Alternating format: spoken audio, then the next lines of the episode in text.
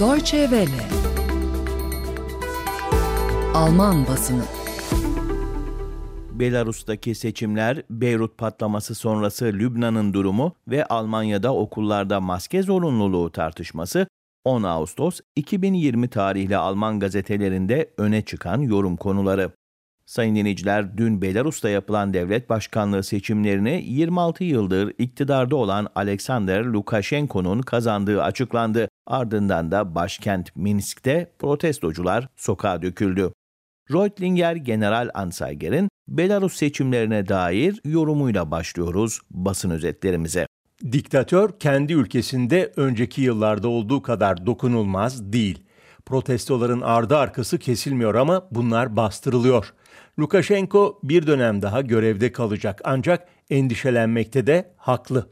Geçen zaman içinde özgürlüklerin olmayışını, internetin kapatılmasını ve küstah yalanları babaları ve anneleri gibi kabullenmeyen yeni bir nesil yetişti. Korona krizi de tuz biber oldu. Lukashenko'nun 6. kez seçilmesi onun seçimleri son kez kazanması olabilir. O da bunun farkında. Lübnan en az 150 kişinin öldüğü patlama sonrası yaralarını sarmaya çalışıyor. Bu ülkeye destek amacıyla yapılan uluslararası donörler toplantısında yaklaşık 253 milyon euro toplandı.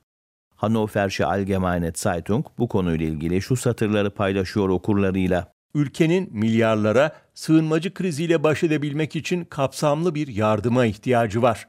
Konu sağlık sisteminin yenilenmesi, okulların, evlerin inşası ve mümkünse Avrupa Birliği'nin ülkenin yükünü hafifletmek için yeniden sığınmacı alması. Devletin modernize edilmesi için siyasi reformları ise Lübnanlıların kendilerinin hayata geçirmesi şart. Suriye Savaşı ile baş etmede de Batı sorumluluktan kaçamaz. Sırada Franken Post'tan bir yorum var sayın dinleyiciler. Gazete, Arap ülkelerinde yeniden başlayan kitlesel gösterilere ilişkin şu yorumu yapıyor.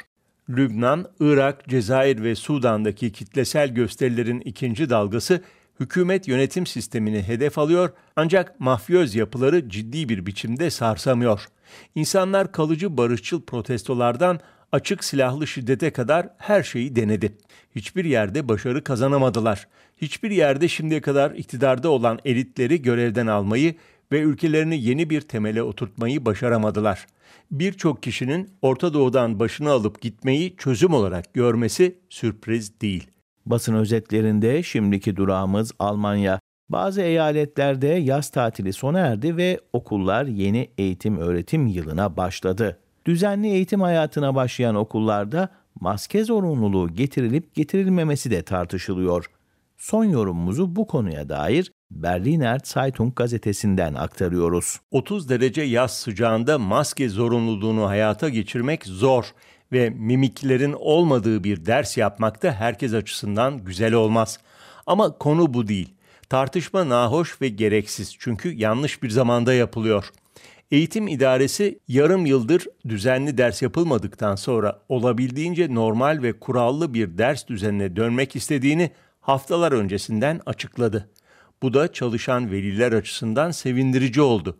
Ama anlaşılır bir biçimde derste maske zorunluluğu getirilmesini talep eden öğretmenler, veliler ve öğrenciler var.